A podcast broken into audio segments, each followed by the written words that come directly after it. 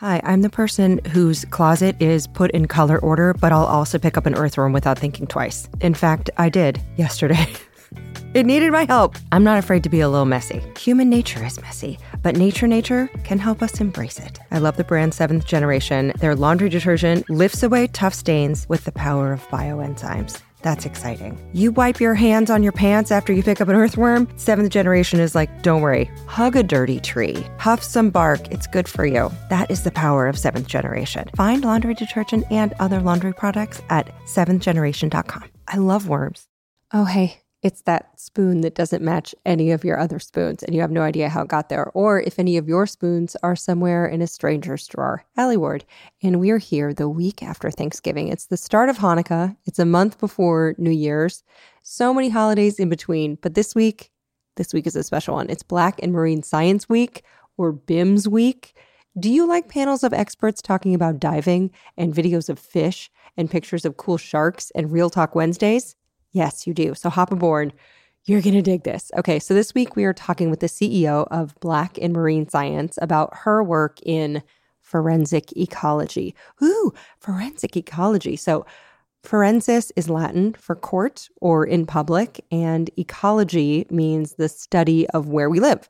And when I put up the call for questions for this one, I knew you, dear patrons, would see forensic ecology and then maybe be puzzled and ask about crime scenes. So I made sure to include this guest's long and prestigious bio, plus her Twitter and links to her published papers, just so y'all could get a primer on her work using environmental DNA analysis to figure out more about ecology. I still got a bunch of crime scene questions, including my favorite one from my friend Skella, who asked about carnivores eating evidence. But everyone, just let's just calm down. We're talking about a whole different situation. We're going to get to it. Also, mm-hmm. patrons, thank you for sending in your questions. You too can join for as little as a dollar a month and leave your questions about butts and DNA for ologists. And for zero dollars, you can also help an internet dad out and just tell friends about the show. You can tweet, you can gram, you can tick, talk rate, subscribe, leave a review because you know I read them all. So I can just read one that you just left, such as this one from Cooking in College, who called this podcast Hot Moist Brain Food and said it's an all you can eat smorgasbord of hot, moist brain food. And yes, I am a brain food connoisseur, they say. Lick it up. Enjoy. So, this ologist I have followed on Twitter for years. I loved Black in Marine Science last year, and I've wanted to have her on to talk for so long. She got her undergrad degree in biology from Winthrop University, her master's in biology with a concentration in environmental science from Hampton University, and a PhD in biology from UCLA. And as we chatted a few weeks ago, she was working on her postdoc at the University of Washington. And in her spare time, she founded A WOC Space, which is a consulting company focused on changing the cultural climate for women of color in the workplace, as well as Black in Marine Science. Oh, and alongside Amanda Wise, she co hosts the podcast We Danglin', which is described as two country black girls discuss life, foolery, science, and social media. And I'm sorry that I'm still talking, but I just wanted to give you the background because I think you should know who you're about to fall in love with as we chat about finding your calling in the open sea, lab work, forest fungus, Missy Elliott, sedimentary soil science, straight up racism, the state of allyship, marine science careers, and whether or not she may have found evidence for Bigfoot. All in this episode with Black and Marine Scientist, CEO, biologist, environmental researcher, marine scientist, and forensic ecologist, Dr. Tiara Moore.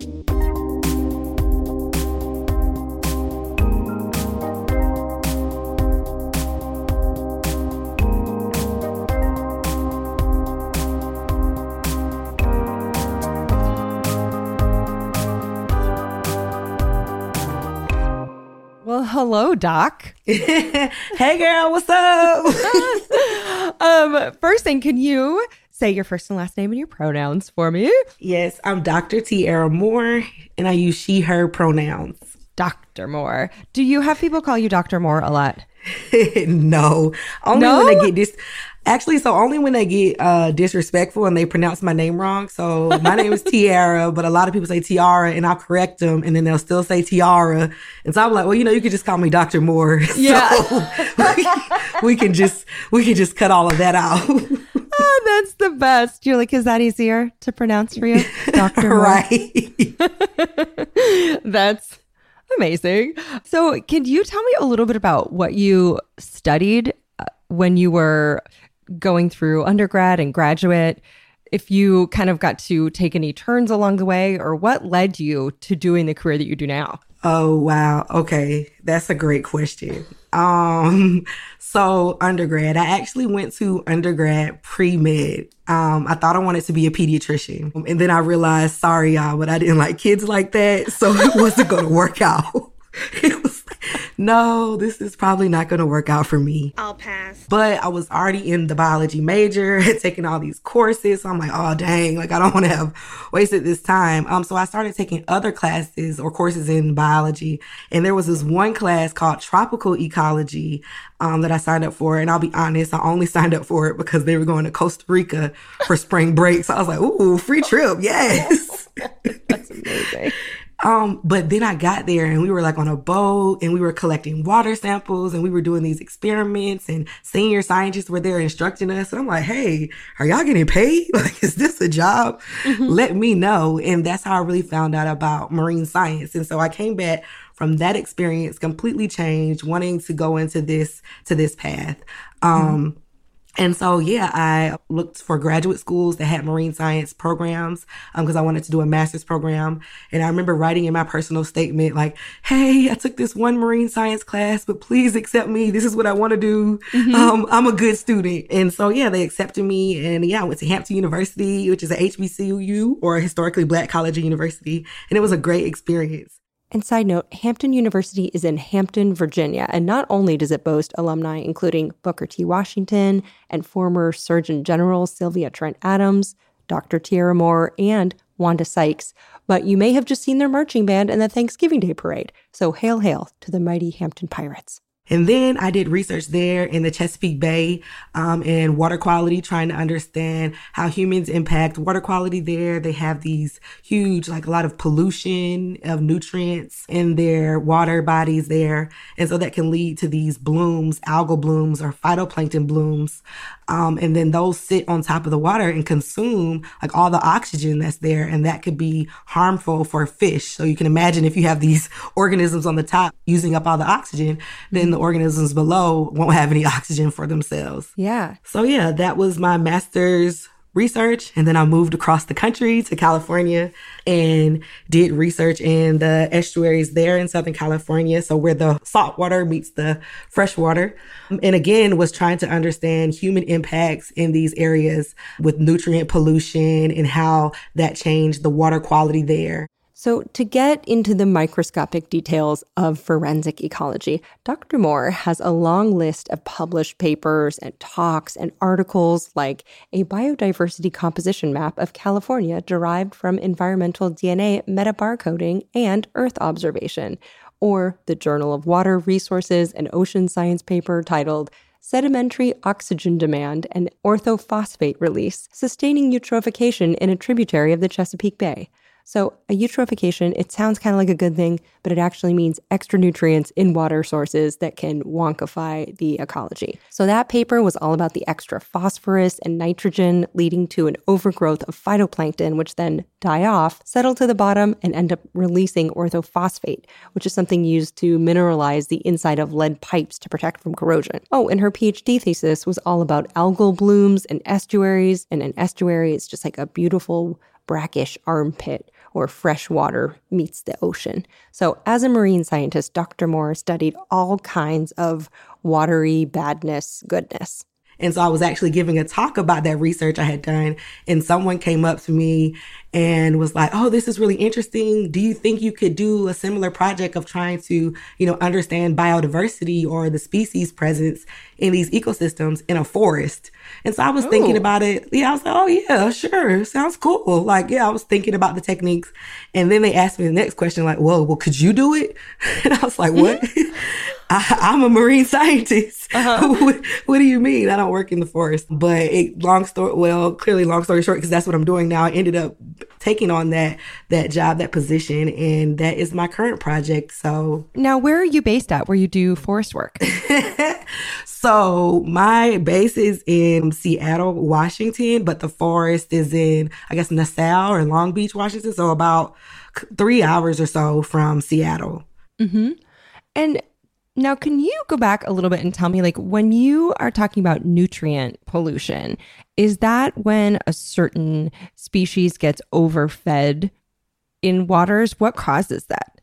Yes. So nutrient pollution predominantly comes from human impact. So things like deforestation, we're removing, you know, trees out of the forest. That's causing bringing up nutrients out of the sediment, but then also agricultural runoff. So we have a huge, huge agricultural practices because we have so many people that we have to feed. They put a lot of fertilizers on crops that are filled with nutrients. So as soon as it rains, those nutrients are washed into the waterways. And so basically nutrients feed these organisms that I mentioned, the phytoplankton or these macroalgae. And so imagine you're at a buffet, right? You have a mm-hmm. whole lot of food to eat. so you, so you just keep eating. You just keep eating and you're eating and you're growing and you're growing.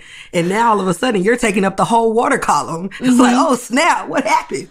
So that's, that's what it happened. So because of these, our practices here, you know, what we're doing and that get, stuff gets into the ocean and you know, they do what you expect anything to do who's been given a whole bunch of food, they eat it. Mm-hmm. And then that causes the adverse impacts to the other organisms in the ocean or in that ecosystem.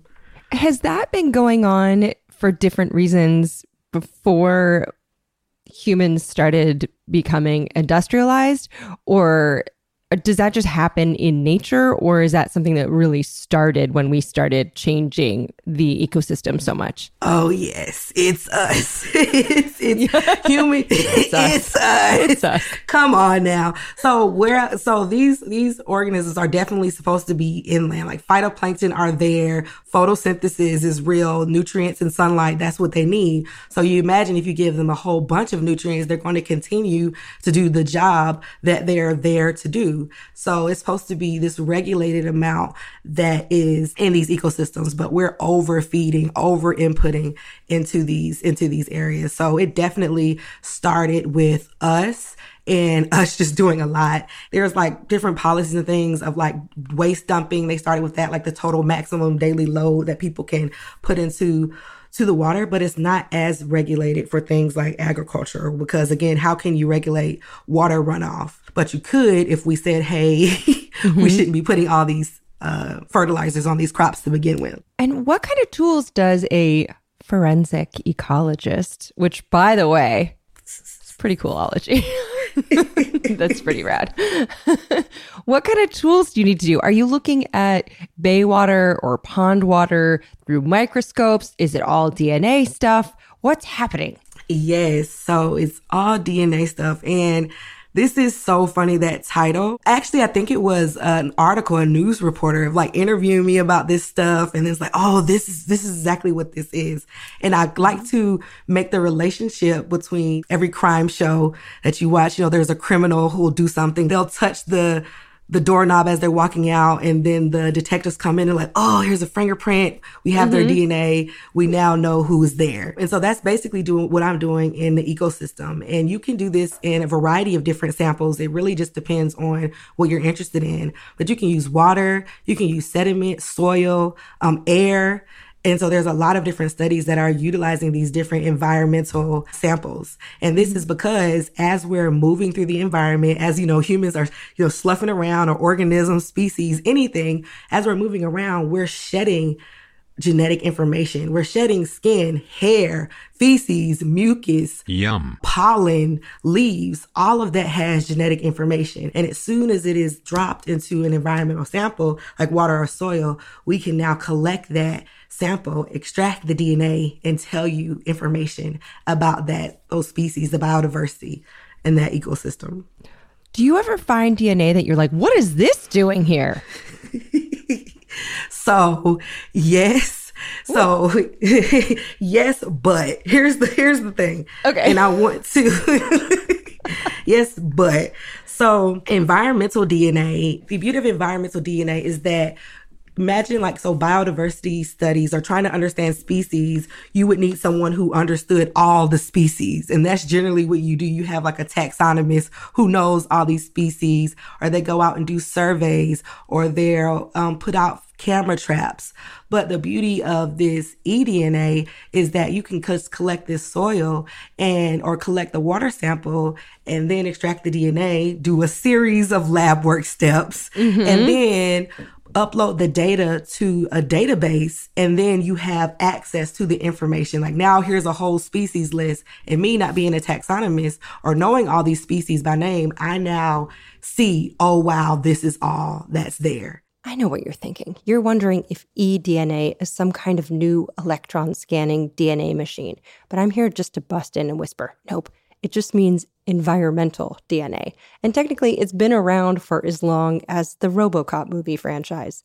1987, when marine geologists started looking at bacterial colonies in ocean sediments. But of course, DNA sequencing has gotten cheaper and faster and much more widespread in the last 35 years aren't you relieved that it's not something more complicated? Kind of like the time I was at a fancy restaurant and saw miel on the menu just to learn that it was French for honey. Like, what? Okay, so environmental DNA is everywhere, and forensic ecologists like Dr. Moore can learn a lot about an environment based on what's there and in what numbers. There are some things that I'm like, oh wow, what is this doing there? But then I have to then go and do more research to figure out what it is and what the organism is and where it does belong. So it's like mm-hmm. I'm giving a huge data set, but I'm not necessarily like the taxonomist who assigned them. When you're starting a project like that, do you usually have an overarching question you have to answer, like how much of a certain thing is in the soil, or like how do you even approach something? Because there's going to be so much DNA in such a wide field. How do you start? Exactly. You start at the beginning. so you start. Um, but honestly, so it really depends. It does depend on your question. You know, science, well, we hope science is question based. You have a question and you want to figure it out. And so for me, specifically, and I could talk a little bit about other eDNA studies, but it's more of, for my project, is presence absence. Can we understand what's there in this ecosystem? Can we understand what's going on in this environment? So really we're just almost saying hey what can we find? We're not asking a particular question. But for some studies they do they are looking for a particular organisms or species trying to see if it's there in that ecosystem and then you would handle that by your lab work. And so i kind of you know just lump the series of lab steps into mm-hmm. one thing. But that's where you really go into depth with your with your actual question. So if i'm saying hey i just want to know presence absence okay then that lets me know i will in my lab when i tag the dna so you you start with soil but then you extract the dna so it turns into a liquid and then you tag it with these primers or coding areas that says hey we're looking for these different organisms. And so you can use generic or universal primers um, that says hey we're looking for everything. Or you can say hey i want to know about this exact fish. This is the only fish i care about. I want to know. And so you could make a primer that targets that particular fish and so you could you tag your dna your samples with that so it really does depend on what your question is and what your tools are that you then use in the lab So, those primers, and you can call them oligonucleotides for short, are single strands of DNA or RNA, maybe a dozen or two nucleotides long. And figuring out which genes to use in those primers can be tricky. So, it's better to have C and G base pairs on the ends of the snippet because their bonds are stronger, but you have to make sure that it doesn't bind to itself. You don't just get to ask a machine, like, hey, what's in there? Machines are great, but your brain is one of the machines, and it has to figure out exactly what to tell the other machines to look for via primers. Has it changed a lot since when you started, when you started your PhD to now? Like, has technology made it a lot easier to do the work? Oh, yes, I would definitely say so. I mean, they have all types of things now. So there, if you're in the lab, a wet lab, there's a lot of like pipetting or moving liquids from one little vial to the next. Uh-huh. And so usually you would be able to do like one at a time. And then, you know, I would say when I was in maybe master's, they had one multi-channel pipettes, and so you could do eight samples at a time. Now they have robots. You don't even have to. You don't mm-hmm. even have to touch a pipette, and you can just set it up all fancy and get all your samples. My lab didn't have that personally, but I'm just saying they have uh-huh. it. It's available. Um, and then they also have really good like kits that are really easy to follow that gets the the sample that you collect easily be able to extract the DNA from it. Because as you can imagine, you know, if you're collecting soil or water, how do you get to that DNA? So there's a series of steps where you have to wash the samples really good, release that DNA, and then capture it. And so there's a kit that can literally walk you through all that steps now in like two hours. And that's mm-hmm. pretty, pretty cool. I have heard of these EasyDNA kits, literally called EasyDNA, and they explain their effortless product as something that consolidates DNA denaturization and bisulfate conversion processes into one step, leading to a much faster bisulfate conversion. And that recovered bisulfate converted DNA is ideal for PCR amplification for downstream analyses, including endonuclease digestion, sequencing, microarrays, etc. I mean, clearly, I downloaded the eight page PDF of the kit's instructions to see exactly how much I could digest, and it had helpful nuggets such as Soft tissue, such as brain, does not require the use of a homogenizer. A pipette can be used to homogenize. So, those are some of the very literal granular details of forensic ecology. But let's look at the bigger picture, shall we? When it comes to things that are environmental and you're seeing like climate summits and headlines, is there something that as a forensic ecologist, you're like, why aren't we looking at this? Or this is such a big deal. Oh my goodness. Yes. I would say, oh man, my favorite TED talk is talking about a climate change solution right up under our feet. It's soil. See, a six foot or so of soil, loose soil material that covers the Earth's surface, represents the difference between life and lifelessness in the Earth system. So that talk with UC Merced biogeochemist Dr. Asmeret Asefaw Berhe will be linked on my site in the show notes. And she's talking about in this whole TED talk about dirt and soil and how it being really important because there's a whole you know, microbiome, a whole community of organisms that is keeping the soil healthy, the soil intact. And what we know is that there is so much carbon storage in the soil. And so when you think about climate change, we know largely it's because of excess carbon products like carbon dioxide or methane that's in the atmosphere. And so you hear everybody talking about, oh, plant trees, plant trees. So that will help to take up that carbon and okay, that's fine. The trees do take up the carbon that's causing climate change, but what are these trees growing in? The mm-hmm. soil. And so healthy soil will lead to healthy conditions for trees. And then also we'll be able to store more carbon as well. How's your gardening game? Are you like really good at gardening? Are you like, I'm too busy to garden? Did you just ask me if I had a hobby? A touche. I can't even stop laughing. So I know. It's not even time for crocheting. Yeah. Yeah. Do friends come to you with like, what did I do wrong with this house plant? And you're like, I can't, I can't help you. They all know better. they all know better because my friends actually more see me as a lab scientist. You know, they don't they don't see my photos of me out in the field, but they're like, "Oh, Tiara's in the lab." They really think I'm like Bill Nye. That that's what they that's what they think.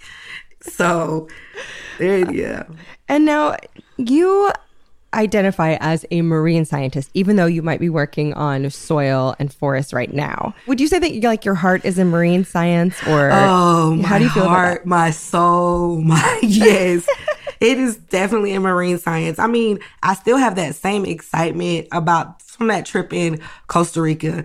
Um, and then I've also had the opportunity just to travel and scuba dive and do some really awesome projects. I think this was an intriguing opportunity for me, but I know that my next position and everything that I'm going to do will be back in marine science. Oh, and I want to know a little bit about Black in Marine Science. That's coming up on the 28th, right? Oh, yes. So, Black in Marine Science Week 2. This is our second yeah, our second week of outreach. Um and so yeah, I'm very excited about that. It's going to be a whole week, November 28th through December 4th. That's now. And we're going to have different panels and workshops, keynote speakers, all talking about different experiences being Black in Marine Science, talking about our research, talking about diving activities, just talking about so many different things. And the whole goal is to really, um, first of all, dispel the myth that black marine scientists don't exist. Mm-hmm. You're, you just don't even know how many times I've introduced myself as a marine scientist and people will say, Oh, you can swim? I'm like, really? Oh my God. Like, this is what we're doing.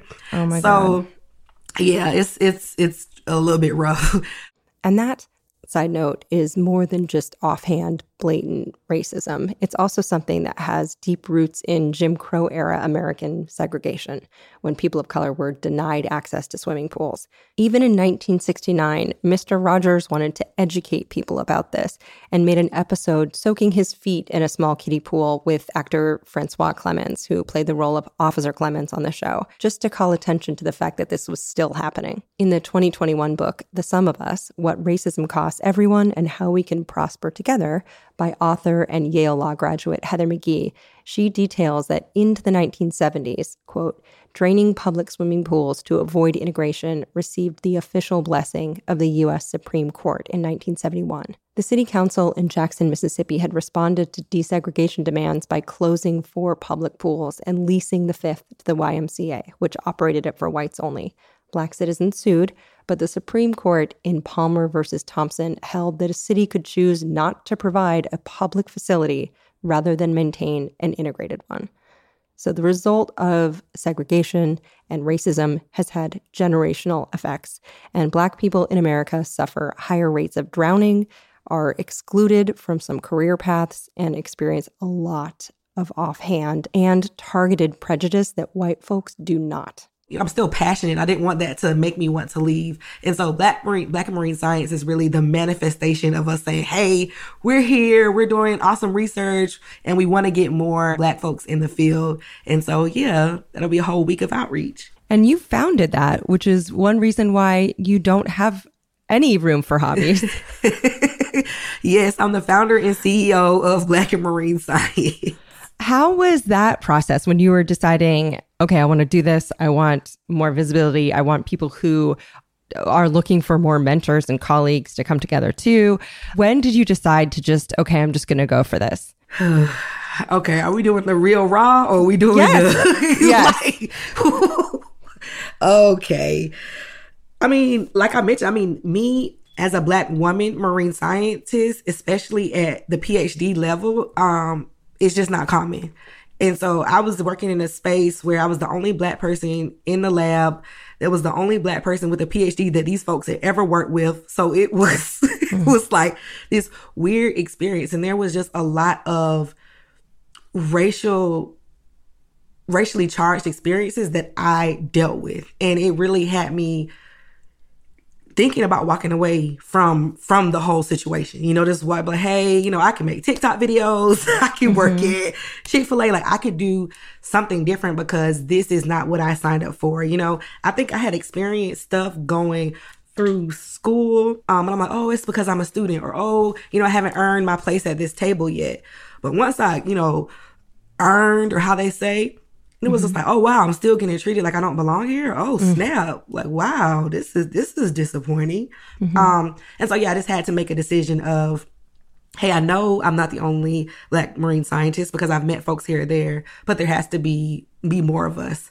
And so yeah, Black in Marine Science Week came around where 2020 was was happening, where there was so much racial discourse um, and so many things going on, and there was other you know science organizations that were having these weeks of outreach. It actually started with Black Birders Week. And since they started that movement, there have been a rise of so many fields like Black in Neuro and Black in Chem, Black in Natural History Museums, and of course, Black in Marine Science. And so, yeah, I was there and I was like, wow, where are the other Black marine scientists? And I just tweeted that out. And there was such a great response like, oh, wow, what?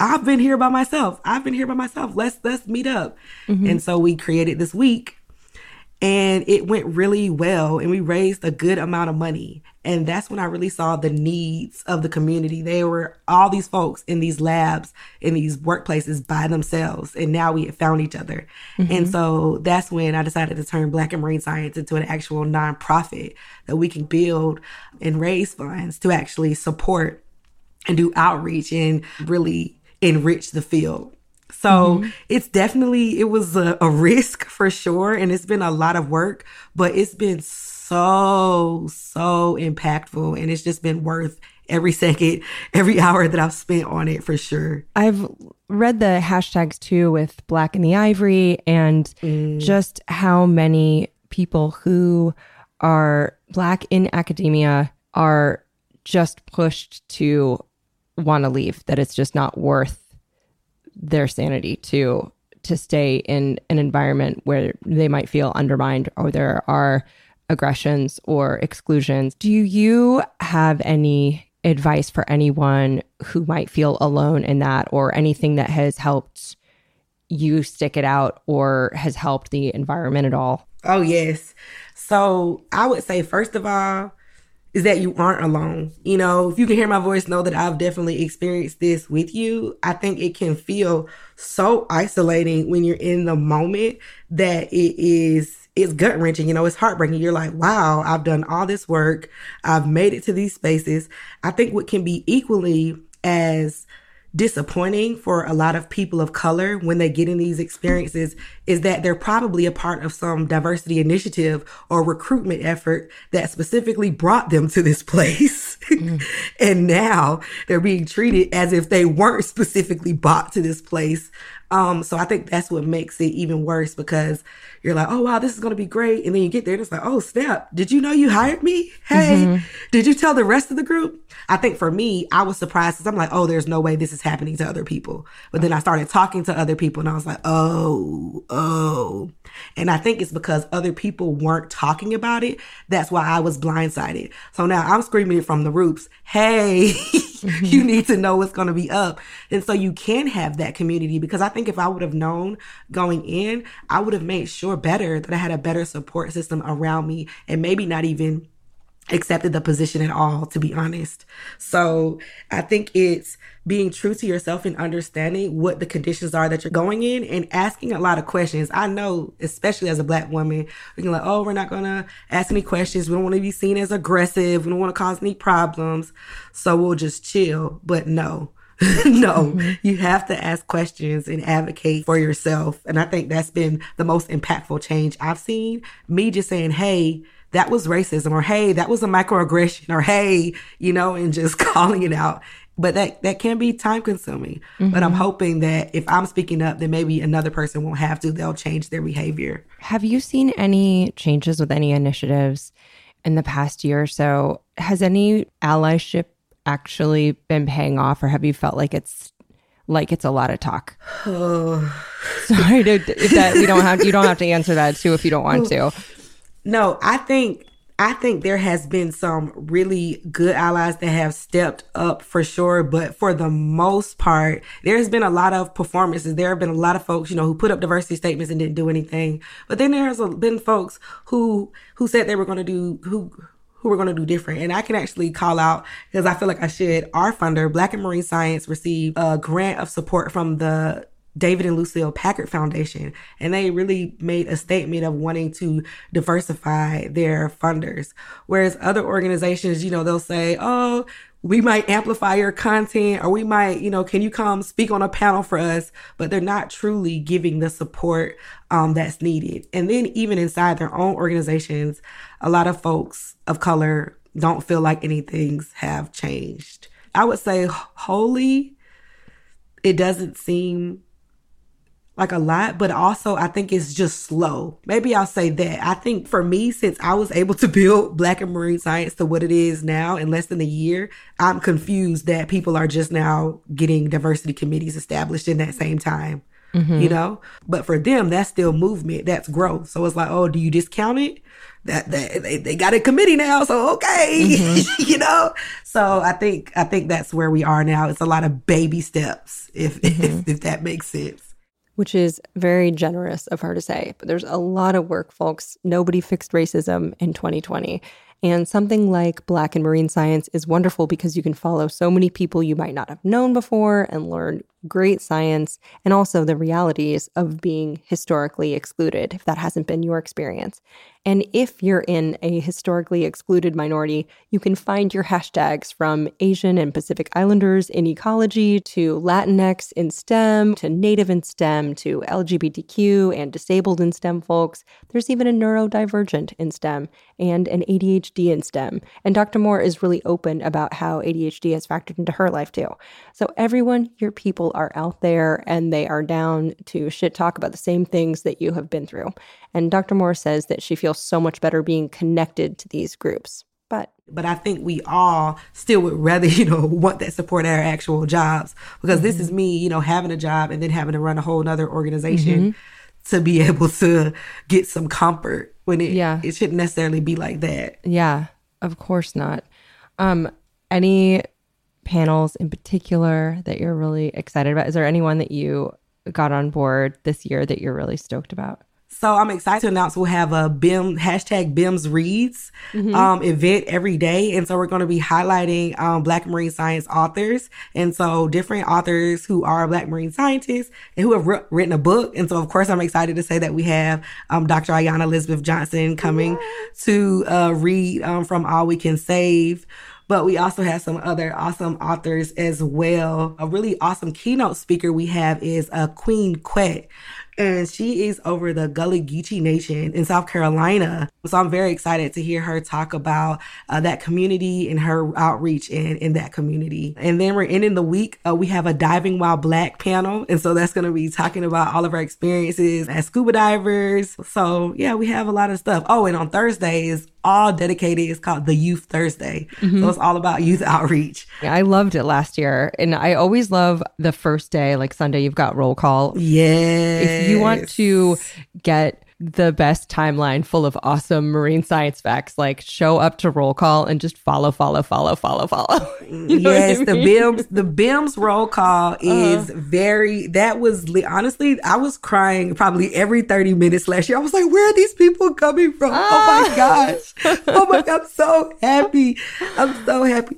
So yes, the BIMS roll call, and we're also doing another uh, hashtag on that day. It's called going to be hashtag Black on the Beach, and mm-hmm. that's really trying to get every person, every black person um, involved in this roll call because we all have a connection to marine science and specifically to the ocean. Everybody mm-hmm. loves ocean selfies. And so we're trying to have that um, hashtag as well to truly include our whole community. That hashtag is Black on the Beach. And all week there are virtual events and talks. There's BIMS dives into ocean justice, how to respond to trauma, trap yoga, marine science career panel, diving while black panel, hashtags like BIMS Week and Black in Marine Science and BIMS Roll Call and Commotion in the Ocean and Giving Tuesday and I Am Not My Hair. And the capper is the December 4th BIMS Ball, which is a virtual black tie event. So all of those events will be right at a link in the show notes because I do not expect you to write all that down. Oh, it's so great. I'm I imagine that you must start planning next year like the day after the week is over. Yo, it's so true. I mean, it's turned into a huge thing, but no, you're giving us way too much credit. We just started a couple months ago, just a couple months um, I have questions from listeners. Can I Oh, ask you some? Let's Yes? do it. Okay. Let's do it. And before we do, of course, let's toss some money at a worthy cause. And this week, of course, we'll be sending some to Black in Marine Science. But also, Dr. Moore asked if we could do two. And of course, so we're also sending some to Black Women in Ecology, founded by Dr. Nikki Traylor Knowles, who was also tired of hearing that Black women don't exist in the marine sciences. And BWEEMS has over 200 members from undergrads to retired professors, and it was built to support innovative science, develop community, promote mentorship, and professional growth of Black women in ecology, evolution, and marine science. So more info is up at bweems.org. B W E E M S dot org. And those donations were made possible by sponsors of the show.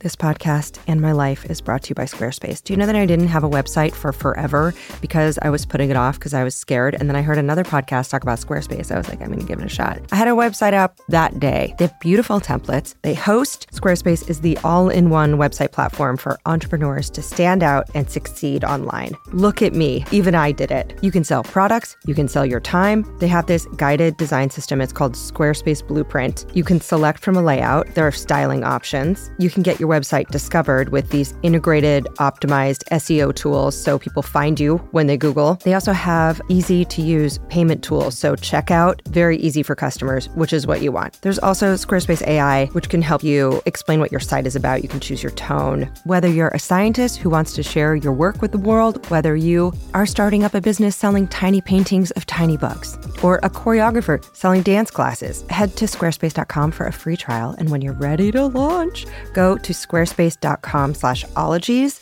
to save 10% off your first purchase of a website or a domain. I recommend it to all my friends, even when I'm not recording an ad. Okay. This show is sponsored by BetterHelp. Listen, we're all carrying around just a backpack of stressors and sadnesses. When we keep them all zipped up and the load gets heavier, it can start to affect us negatively. You start to feel misunderstood, sad, resentful. A safe place to unpack that is, you guessed it, therapy. Therapists can help you dump out your bag and work through the heavy garbage that's weighing you down, in my case at least. I've used BetterHelp. They have definitely helped me understand that pushing my feelings down does not actually make them go away, it makes them feel worse. So if you've been thinking about starting therapy, give BetterHelp a try. It's entirely online, it's designed to be convenient and flexible, it's suited to your schedule. You fill out a brief questionnaire to get matched with a licensed therapist. It's so much faster and easier than trying to hunt down a therapist from just online listings and cold calling. That's one thing I love about BetterHelp. And if for any reason you're not vibing with your therapist, you can switch anytime, no additional charge. No drama. So unburden yourself and trauma dump onto someone who's trained for this. So get it off your chest with BetterHelp. Visit betterhelp.com slash ologies today to get 10% off your first month. That's betterhelp, H-E-L-P dot com slash ologies. Oh, KiwiCo. We love you. Kids love you. Parents love you. Uncle Allie's love you.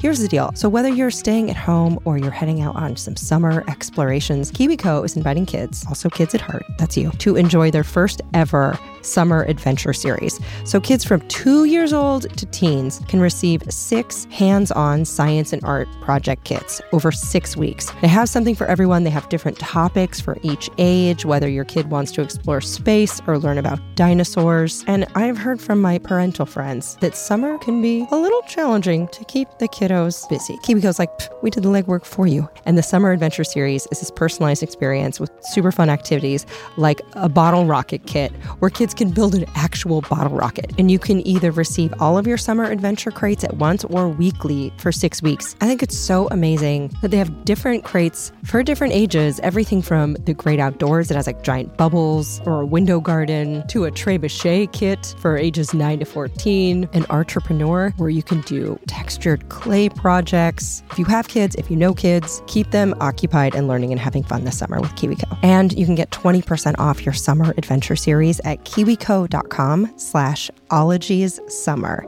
That's 20% off your summer adventure at K-I-W-I-C-O dot com slash ologies summer. Oh, have fun. You know what's essential to science? It's not a lab coat, it's skepticism. You know me, I'm down rabbit holes. I'm looking at charts. I'm checking conflicts of interest at the bottom of published papers. And this is helpful because it means I don't buy stuff I don't need. And if you're one of me that can spot a too good to be true health hack from like a mile away and you read labels like it's your job, congrats, you're a skeptic. One brand of vitamins that is literally made for us is called Ritual. It's a multivitamin that exceeds our standards. They have clinically backed essential for women 18 plus. It has high quality, traceable ingredients. They're in clean, bioavailable forms. They're also a certified B Corp, female founded. Just today, one of my powerhouse friends was like, ah, found out I'm vitamin D deficient. I was like, yo, ritual, dude. When I forget my multivitamins, there's much less pep in my step. I have noticed. They're also very beautiful. They look like tiny lava lamps with little tiny beads in them. There's actually a scientific reason for this, but I gotta wrap it up. So, no more shady business. Rituals Essential for Women 18 Plus is a multivitamin you can actually trust. Get 25% off your first month at ritual.com slash ologies. Start Ritual or add Essential for Women 18 Plus to your subscription today. That's ritual.com slash ologies for 25% off. Get that D.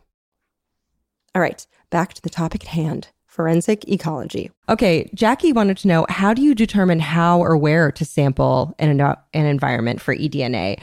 And Jackie says, I imagine in marine environments, everything is pretty evenly mixed for you, but how many samples do you need to get from the soil to get a good picture of what's going on? How many samples is enough samples? Uh, there's never enough samples. I figured. so you just have to, you just have to guess and you just have to i mean you make a scientific you know decision you figure out your area that you're going to you look around and say how many you know what types of samples do we need and statistically it's like three to five um, for each area that you're collecting from. But if you can imagine, if you're doing a whole forest, we would need a whole lot more samples. So I think in total, we collected about 400 and some samples. Ooh. Do you have to store them like on ice at all or is it pretty stable?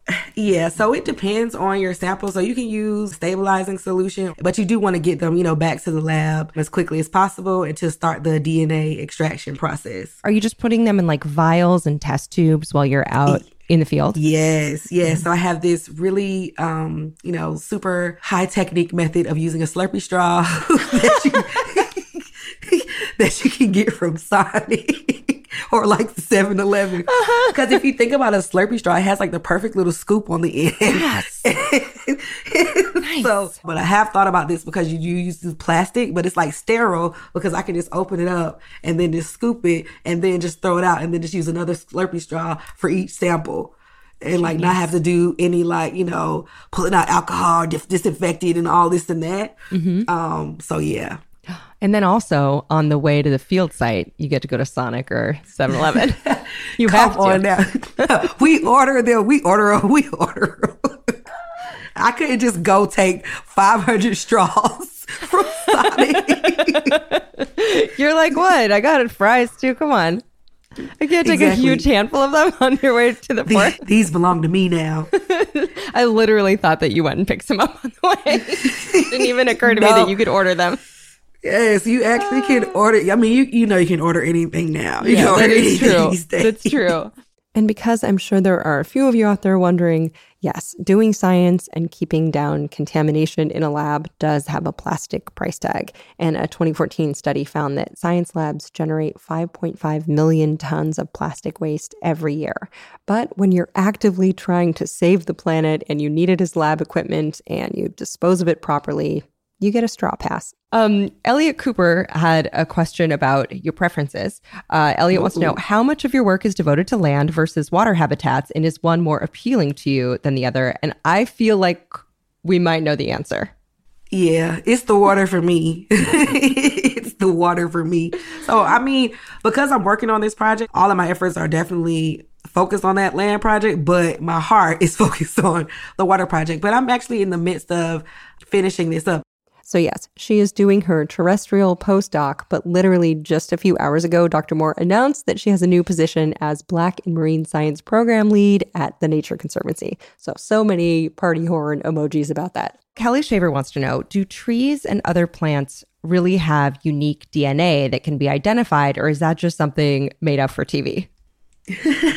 they do. They do. Yes, there is a diversity of different trees and plants that you can use like a, a tree primer. Like you can use eDNA to, to figure to find that out. So yeah, you could be able to identify these different species using this technique. That's so good to know. Um, I thought this was a great question. Um, Dirty Dan, and maybe that's Dirty Dan. Dirty Dan. Maybe this guy's really into soil too. Dirty Dan um, wants to know: Is there a noticeably different fungal footprint in the soil of old growth forests? Yo, Dirty Dan, that's the whole purpose of my project right now. Great. Dirty Dan. So that's what I would love to see. So I'm in literally in the middle of doing the analysis. So we did all the lab work, then COVID shut me down. Um, and I got a little bit behind, but that is exactly the type of information um, that we would like to see in in the forest and that's why we have the different range of tree ages that we collected from. So we actually have samples that I collected that were in the old growth, but then also in the clear cut. Um, clear cut was mean there were completely no trees, but then also different ages of trees in between when the forest was clear cut and where it got restored. So I think that would be understanding that signature of the sun, of the fungal biodiversity in the old growth will really help us to understand our restoration efforts. So yeah, that's really a goal of the project Dirty Dan. So thanks for calling that out. Nice. Uh, Alina Zekas wants to know when looking for DNA to capture, is there anything that can mess it up real bad, like a chemical that can get in there or a fungus? But in this case, you want to know about the fungus. Any bad contaminants? I mean, so DNA does degrade. And so I'm sure there probably could be something that could get into it that would cause problems. But that's the beauty of this environmental DNA method is that you can have a really small fragment of DNA and potentially still be able to identify it. So even if it is partially degraded or something has happened, it could potentially still be picked up. So remember, as organisms move through water and soil, they're shedding little skin flakes and mucus and poop, whatever. It's casual. And then a cool scientist like Dr. Moore collects the samples, takes them back to the wet lab, aka the lab with all the jars and stuff, and extracts the DNA, figures out a primer sequence of a dozen or so RNA nucleotides called oligonucleotides, amplifies that code, and then can identify who or what has been where. And those observations and IDs, even if they came from a teeny, teeny, tiny thread of frog spit, are starting to be called OTUs, operational taxonomic units. So, forensic ecology, it's like CSI, but instead of fictional sufferings, it's just a particle of a butterfly wing or a microscopic fungal cell wall or a shed larval skin. Somehow it's both creepier and cooler. Um, we had uh, a question from garden specialist who apparently does have time to garden and uh, wants to know regarding the 2021 paper flip it and reverse it. Reasonable changes in designated controls can flip synergisms to antagonisms. Would love to know more about coming up with that title. How did how did such genius emerge That is hilarious. So you said you really did send these folks my research gate and they really looked. yes i did yes that is so funny. So that whole paper is talking about, like you said, like flipping, flipping the like control of uh, a project. Uh, like, so, you know, you can have like, say if you have, you're doing an experiment. And so something, I put nutrients in one thing and then something that doesn't have nutrients is the control. And so we were trying to think about, what if we said, what if that wasn't the control? Well, who who states the control, basically? And so if you flip these reactions, these interactions around, how will that change the paper? And so the lead, the lead author on that paper, Caitlin Fong, actually came up with the title, and so it's definitely uh, uh, ode to Missy Elliott for sure. i hope she knows do you think anyone's told missy elliott that there's a paper that cites her work Oh man, no, I don't I don't think so, but that would be awesome if it did. I know. so, yes, Missy Elliott two items on the agenda. Please talk to me about Iconology, your album, and also you need to know that Dr. Moore was an author on Dr. Caitlin Fong's paper, once again titled Flip It and Reverse It Reasonable Changes in Designated Controls Can Flip Synergisms to Antagonisms. If I get her on, I'll let her know about this paper. You have to. You have to. that was I could just go ahead and dive in. like it's all over. I thought Alana Cole had a good question. When inspecting a site, what's the biggest red flag and signal of historical contamination? That's an interesting question because okay, that's when you have to really think about um, depth in your soil in the soil if mm-hmm. you're thinking about a forest because I'm collecting like surface soil, the top layer. And so that's anything that's been, you know, the most recent. But if you start going deeper into the soil, you would need to pair that with like carbon dating and things like that so you can get understand like the time scale. Mm-hmm. And so that would be a whole different a set of folks working on that type of project. But I think people actually are trying to understand if you could see generational changes in biodiversity. Mm-hmm. Yeah, I imagine it's just like a big parfait full of dead things and mystery. Yes, uh, it is. it is. Um, we had three people, three patrons ask questions Derek Allen, Shaylin Clark, and Ewan Monroe. His first name is the anglicization of the Scottish Gaelic name Ewan. Because, yes, you do want to say Ewan. Do not say Ewan, but rather Ewan. Ewan. Ewan. Ewan. And Ewan Monroe. Ewan. Want to know if you have ever found any environmental DNA that would suggest cryptids like in Derek Allen's words, to suggest Bigfoot or other cryptids, elusive organisms. Uh, Shaylin wants to know find anything spooky, any spooky DNA, anything mysterious. Evan wants to know anything where you're just like, what is it? so this is funny because I think there was one time, oh man, what is it? Bigfoot. What is is he have a something else? Like a Yeti and a Bigfoot, I think are the same thing. It is. Well, either way, okay, so when you get the data, so you have kingdom, class, but genus and species. So, you know, humans are Homo sapiens, right? If that's the sample you get, the taxonomy you would get, you would get Homo sapiens. But for some reason, it didn't go all the way to species level. It stopped at genus and it just said Homo. Mm. And so Homo, right, would be like Bigfoot. but there's no way. There's no way. There's no there's no way.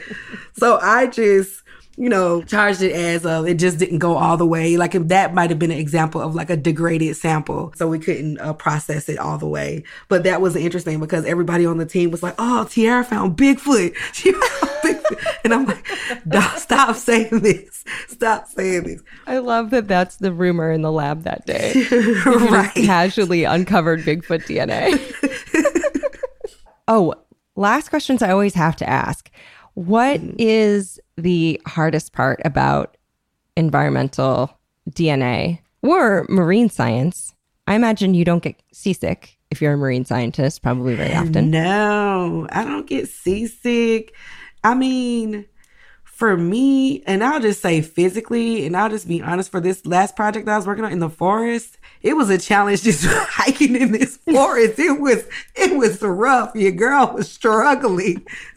So really thinking about where you have to collect samples from, especially because I was used to either, you know, getting off a boat or like pedaling my way into an estuary off of like just sliding down some sediment. So mm-hmm. that was that was a bit a bit rough. And you're carrying all your gear too, probably, exactly, right? Exactly. Exactly. Like, and that is your work. You can't just like trip on a route and spill everything and have that be a casual mistake, you know? Right. So I'll be honest. So I went out collecting the first time and then I had to bow out gracefully and say, hey, somebody else got to get the rest of these because yep. I can't do it. I, I just think it's so interesting to know that people who are figuring out how the world is affected, especially by by industry and the way that we're changing the environment are like doing it with sometimes these tiny scoops of soil can tell these like huge stories, you know? Yes. I think that's so cool. You're a detective. I'm a detective. It's so cool. A dirt detective, soil Yep. detective, whatever you want to call me. It's so cool. What about your your favorite thing about being a scientist? Oh man. I mean, I get to do this job. Like, honestly, sometimes I feel like I'm getting away with murder. I would say, specifically when I'm doing my marine science stuff, when I was traveling the country, scuba diving everywhere, I was like, yo, there's no way this is real life. They're paying me to do this. Like, I'm in the coolest place. I've been to this. uh, We spent two months in Indonesia one time, diving the Coral Triangle, and it was just such an awesome experience. And I'm like, what? I'm getting paid to do this? How is this happening? So I think that is really what I've loved. And I just think about being a scientist, just the independence that I do have to ask questions and to figure it out. I'm always learning new stuff. I mean, this eDNA was something that, you know, is probably my latest tool that I've learned, and I'm still learning more stuff about that every day. So it's just really exciting to be in science, um, especially when you have like an active imagination and you're looking for stuff. Um, yeah, you can you can always find something new for sure. Oh, of course. Where can people follow you? Obviously. Plug away. So you can follow me at curly c u r l y underscore scientist, and that's on Twitter and Instagram. Black in Marine Science um, is at Black in Mar M A R S C I on Twitter. And then it's Black in Marine Science, the full name on Instagram. And then I also can't believe I didn't mention um, my other organization, A WOC Space, which is dedicated to creating safe spaces for women of color. We have a virtual community where we just have different events. So that's A W O C S P A C E, A WOC Space. That's it. Um, well, thank you so, so much for being on. You're the best. Thank you so much. Can't wait to hear it. So, yes, ask brilliant people basic questions and follow curly underscore scientist, aka Tiara Moore, and happy Black in Marine Science Week, everyone. The link for all the events and hashtags is right in the show notes. So, dive in. Your timeline will glimmer with cool science and refreshing great people all year long. And we are at Ologies on Twitter and Instagram. I'm at Allie Ward with one L on both. Thank you, Erin Talbert, for adminning the Ologies podcast Facebook group, to Shannon and Bonnie for handling merch, Susan Hale and Noel Dilworth for all the Ologies biz behind the scenes. Thank you to Kelly R. Dwyer for making our website at alieward.com. More links will be up at alieward.com slash ologies slash forensic ecology, including links to donate to this week's causes. Emily White of the Wordary makes our professional transcripts, which are available for free on our website. Caleb Patton bleeps episodes, also available for free on the website. And every other week, we release Smologies, which is a shortened version of a classic episode that has been scrubbed of all of my filth and is classroom friendly. You're welcome. So thank you, Zeke Rodrigues Thomas of Mindjam Media, and of course, Stephen Ray Morris for working on those so swimmingly, and of course, to the editor who floats the whole boat, Jarrett Sleeper. Thank you for working on this. Nick Thorburn, happy birthday. Thanks for making the music. And if you stick around to the end of the episode, I give you just a little kernel of truth in the form of uh, an embarrassing secret. And this week's secret is that I somehow went down an absolute rabbit hole researching ancient intaglio rings, which are like carved stone rings that people use for wax seals. And I realized later, I think it was just because of like one split second shot in Dune where someone seals an important contract. And I honestly, I'm the worst. I can't remember the guy's name, can't remember the character's name. I think it was a bad deal they signed. Definitely, I remember the cool wax ring. So there's that. Okay, bye bye. What was his name? Duke Leto Atreides. I'm Making a bad deal with the Emperor. He had a great ring though. Did you see that? It was so big though, too big.